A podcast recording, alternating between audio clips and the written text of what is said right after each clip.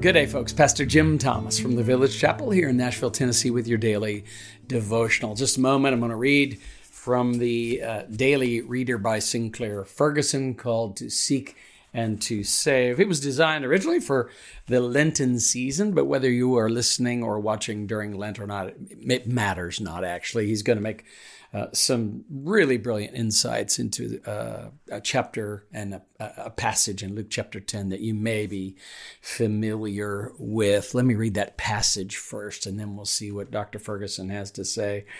Um, there's a, a, an expert or a lawyer, if you will, expert in the law, who comes before Jesus, and uh, he Luke tells us he's he's coming to test Jesus, and reminder to all of us. Uh, uh, you know, some people ask questions because they want to find answers. Other people ask questions just because they like the sport of it. In this case, it was even worse than that.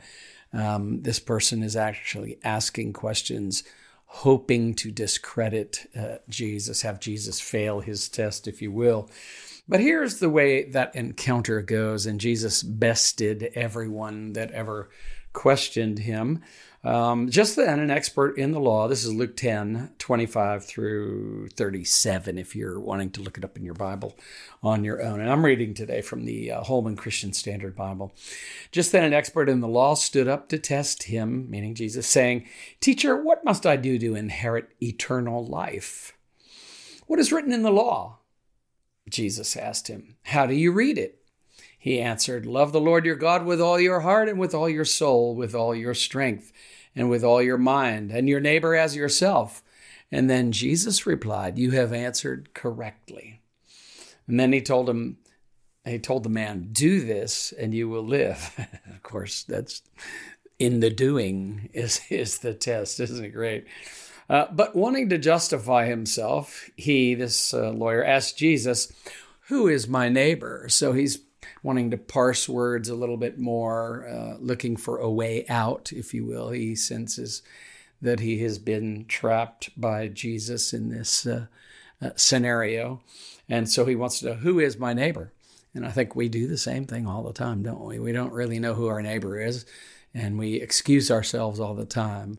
Uh, from loving those who are inconvenient or uh, those who don't see life the way we do or those who voted the other, whatever it might be.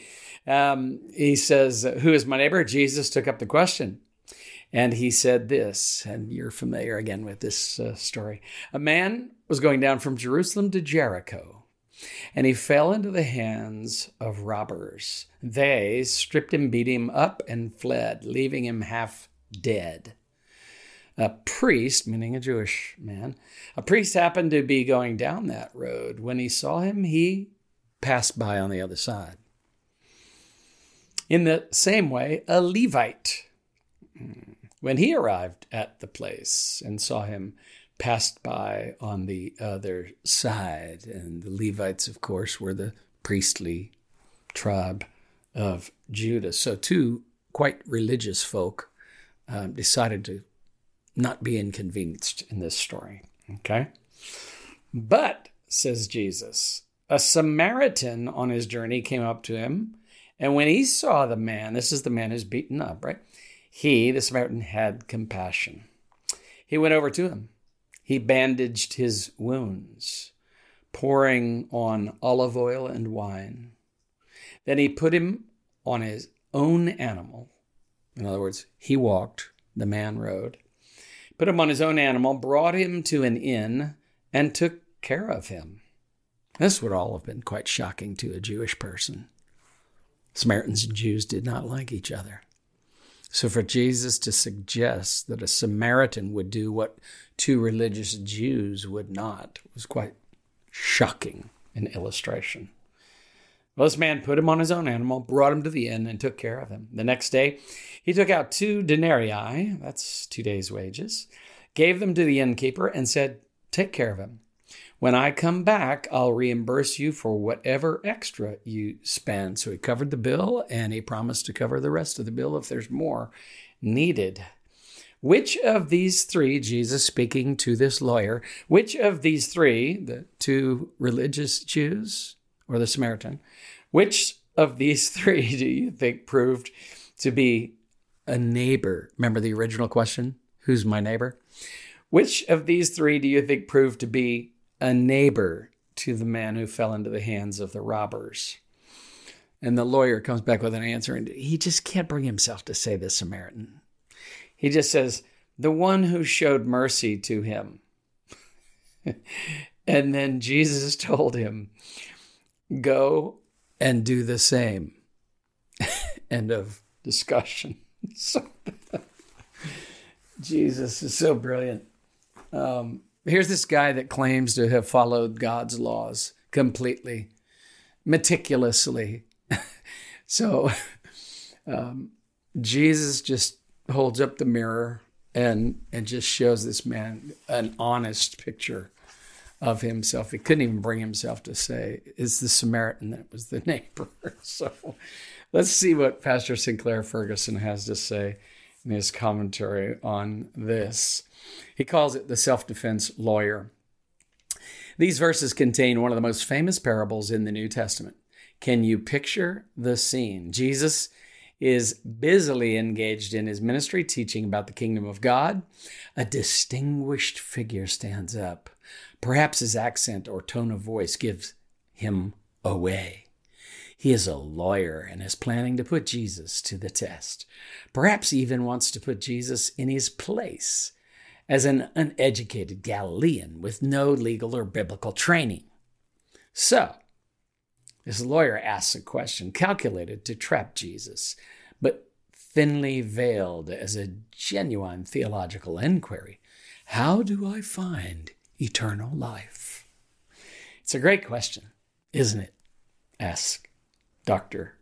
Sinclair Ferguson. Jesus asked the lawyer to tell him what the law says. It reminds us of the adage why does a rabbi always answer a question with a question? Answer, why not? so there's a lot of wisdom in that principle. Christians need to learn it.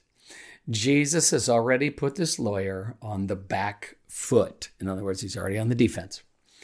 He has taken over the questioning. Love God and love your neighbor is the reply. Well, says Jesus, live like that. The lawyer is probably now wishing he had never asked the question in the first place.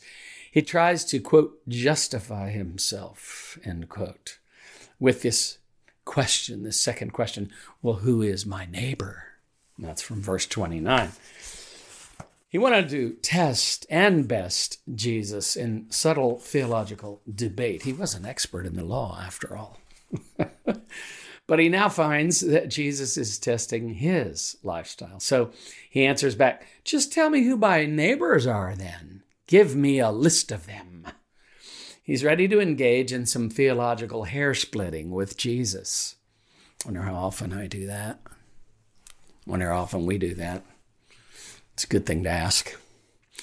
The lawyer should have known better, for the Savior went on to tell the story of the good man of Samaria who stopped for and cared for the Jew who, quote, fell among robbers, end quote. That's verse 30.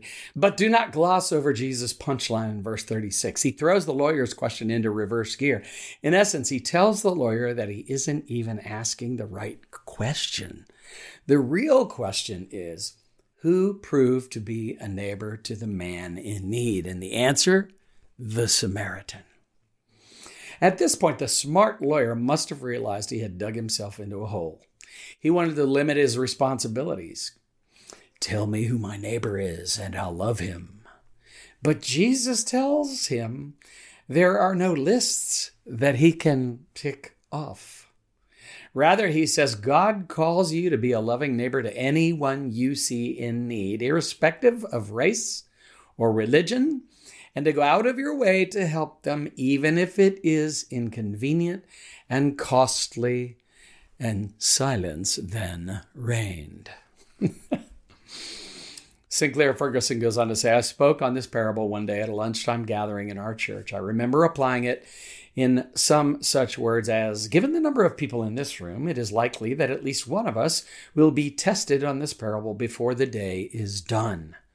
Four hours later, I was walking through the churchyard in the twilight, heading to another meeting. In the gloaming, I saw a heap on the ground among the headstones. Somebody has dumped something, I thought, and like the Levite in Jesus' story, I came to the place and saw, yes, him, a homeless man, was huddled on the ground, cold and hungry. So one of us was indeed tested before the day was done. I had not expected to be that one, says Dr. Ferguson. Here in Luke 10 is a man who thought he was testing Jesus, but the reverse was actually true. There was a sting in this tale. It is always that way with Jesus. That's really amazing. Hmm. At least one of us might be tested before this day is done. Might be me. Might be you. I don't know where you are. I have no idea who's listening or watching from from what what state, what city, what town, what nation. Um, but let us pray that we learn this amazing lesson that our neighbors are, as Dr. Ferguson has said here really brilliantly. God calls you to be a loving neighbor to anyone you see in need, irrespective of race or religion. In other words, whether, whether they look like us, act like us, live like us, believe like us, it doesn't matter. They're our neighbor if God puts them in our path. And to go out of your way to help them, even if it's inconvenient and costly. That is the way of Jesus. And that will be the way of those who follow him. Let me pray for us. Lord, thank you for this day and this amazing parable that is uh, um, so profound, so simple, but so profound. And uh, I, I, pray, Lord, you open our eyes uh, to see the wonders of living this way, the great adventure of following you, um, and all that that includes and means for us today. And may we look back on this day, each and every one of us, um, with with the the assurance, Lord, that you'll place within us all the love, all the put you'll put within uh, our reach the resources we need uh, to reach out to and love the neighbors that you put in our path. Uh, pray that you'll keep our eyes open. Uh, pray, Lord, that uh, we'll have the kinds of heart that uh, hearts that you have and that will bear the family resemblance in this regard. We pray in Jesus' name, amen and amen. God bless you. This podcast is a resource of the Village Chapel in Nashville, Tennessee.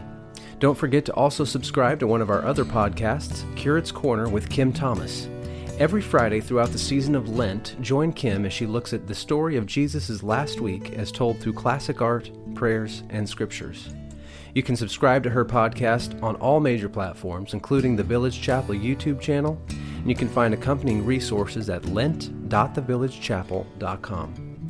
If you find this daily devotional beneficial, leave a review and share it with friends and family. For more resources or to support our ministry, visit our website, thevillagechapel.com. Artwork for this podcast by Kim Thomas, music by Phil Keaggy.